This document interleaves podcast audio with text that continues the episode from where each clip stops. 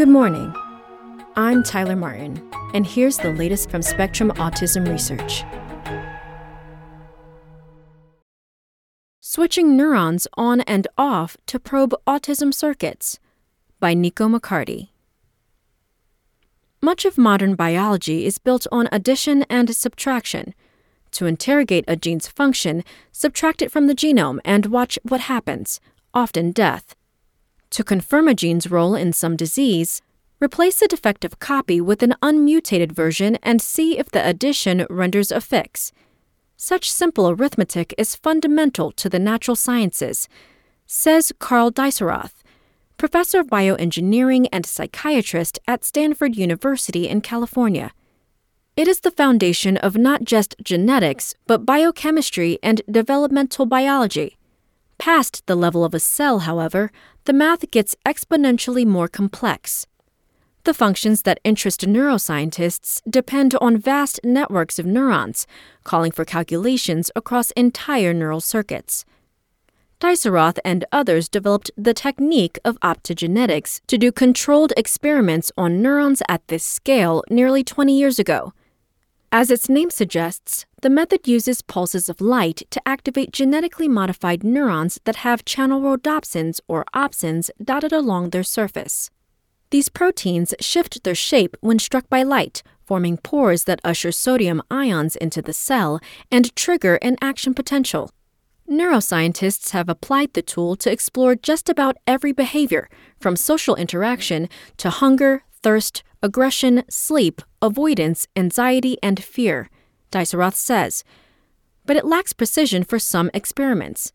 Any neuron with an opsin will fire an action potential when struck by photons, which is good for studying larger brain regions, but not for answering more nuanced questions about, as Deisseroth puts it, how many neurons, of what kind, and with what relative action underlies some condition.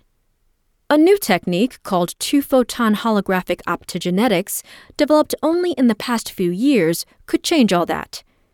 Unlike traditional optogenetics, it stimulates individual neurons with much greater specificity. It can turn on or off hundreds of neurons at will in almost any desired pattern, and it can mimic the natural rhythms of neuronal activity observed in mouse and potentially human brains, rendering previously unanswerable questions amenable to inquiry, including questions about autism. Researchers have used standard optogenetics to characterize neural circuits that go awry in mouse models of Parkinson's and Alzheimer's disease, and to create interventions that can target and restore those circuits, potentially providing an alternative to pharmacological approaches. But studies of the neural circuits underlying autism, along with any possible interventions, have lagged behind. The problem is that there's very few people working on circuits right now in autism, says Carlos Portera-Caillou, professor of neurology and neurobiology at the University of California, Los Angeles. There's a huge emphasis on molecular studies and genetic studies, sometimes to the neglect of more systems-level investigations, he says, where a full account of autism is likely to lie. The neglect may not be unwarranted. The equipment used to study neural circuits, especially the lasers and optical systems, are expensive and require specialized knowledge to operate, says Nicholas Pegard, assistant professor of computational biophotonics at the University of North Carolina at Chapel Hill.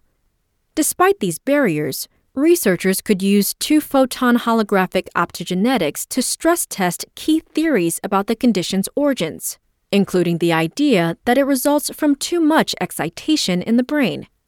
Mice with excess neuronal excitation shy away from an unfamiliar mouse, for instance, which researchers take as a proxy for the altered social behaviors seen in autistic people. If researchers could selectively trigger those excitatory neurons in mice to find the cells responsible and then fine-tune the number of neurons involved, they might unveil the tipping point at which the animals' brains favor social aversion. In other words, researchers could conceivably come to a more tractable, material, physical understanding of the core problem with autism, Deisseroth says, that might lead to better understanding and treatment. A traditional optogenetics experiment goes something like this. pack viruses with the gene that codes for an opsin and inject those viruses into mice. The viruses travel to the brain and dump their cargo into neurons. Genetic controllers ensure that the opsins are expressed in only a specific neuronal subtype, such as interneurons or GABAergic neurons. After a few days, drill a hole into the skull of each mouse and plug in an L E D light. Voila! With a flip of a switch, researchers activate the engineered neurons. Two-photon holographic optogenetics improves upon these basic steps in several ways. First, the opsin protein is modified to respond to infrared rather than visible light. Whereas visible light illuminates only the surface of tissue, near-infrared light penetrates a millimeter or more, which gives researchers control over neurons deeper in the brain. These infrared-sensing opsins trigger an action potential only when struck by two photons in quick succession, hence the term two-photon, ensuring that nearby neurons are not switched on accidentally. Second, the virus is also packed with the gene for a calcium sensor protein, which binds to calcium ions and emits fluorescent light. Calcium rushes into neurons during action potentials and is a proxy for neuronal activity. Using both an opsin and calcium sensor protein makes it possible to simultaneously read and write neuronal information using two separate lasers. Infrared light at one wavelength triggers neurons to fire, whereas infrared light at another wavelength monitors fluorescence and records neuronal activity like a camcorder. Modern lasers can emit pulses eighty million times per second, fast enough to detect or trigger each action potential. Third, the illumination technique allows for a depth dimension. Instead of wiring an L E D into an animal's brain, researchers swivel a microscope overhead and can zoom in on specific neurons, marking their location on a computer screen. From the neuron's coordinates in three D space, the system calculates a wave pattern that, as it propagates through the brain tissue, focuses energy at those locations. To create this pattern, the system uses a spatial light modulator that consists of a liquid crystal, like those in a digital watch or old-school calculator. The crystals modify the wave phase of light impinging upon them. When the researchers shine a laser beam on the spatial light modulator, out comes the desired wave pattern. The laser beam is split, and each beamlet is redirected to a different neuron, like spotlights on a Broadway stage. Basically, it's a fancy and expensive projector, says Shai Berlin, assistant professor of neuroscience at Technion, Israel Institute of Technology in Haifa. But instead of using small mirrors, we use very, very complicated physics and filters to modulate the phase of the light.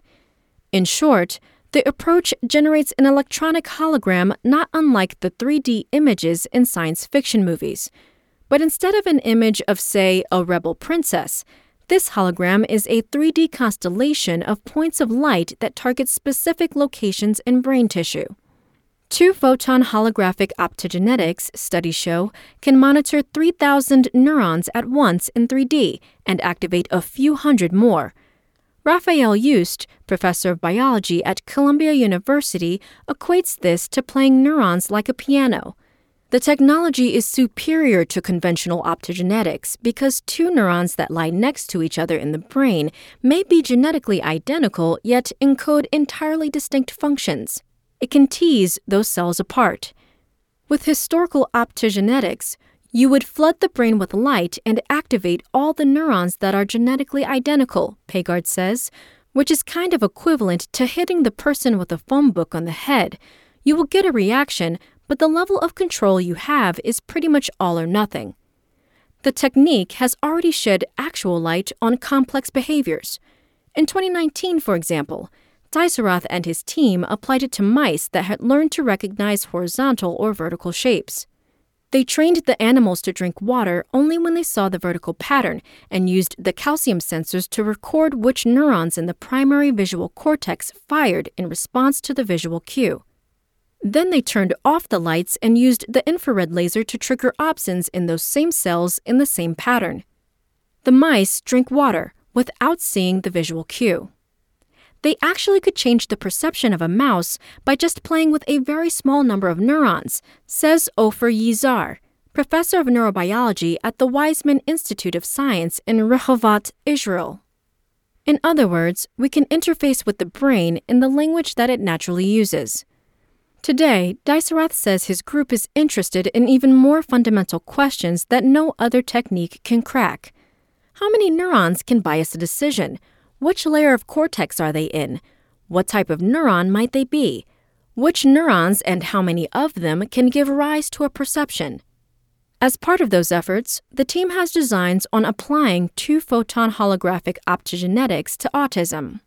In twenty seventeen, they used standard optogenetics in a mouse model of autism, namely mice that avoid strangers. Switching on inhibitory neurons in the medial prefrontal cortex, a brain region involved in social interactions, or switching off excitatory neurons made the animals more apt to approach and interact with unfamiliar mice, the researchers found. In other words, they made the mice more outgoing with the flip of a switch. To extend that work, Deisseroth aims to establish the threshold at which this excitation-inhibition imbalance begins to alter social interactivity.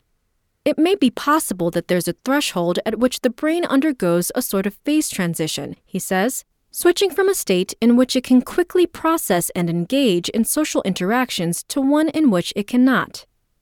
And we can only prove that sort of phase transition if we can smoothly and precisely modulate the number of cells that we're recruiting of each type, Deisseroth says. Two-photon holographic optogenetics can do that by activating dozens or hundreds of neurons of a specific cell type with pinpoint precision.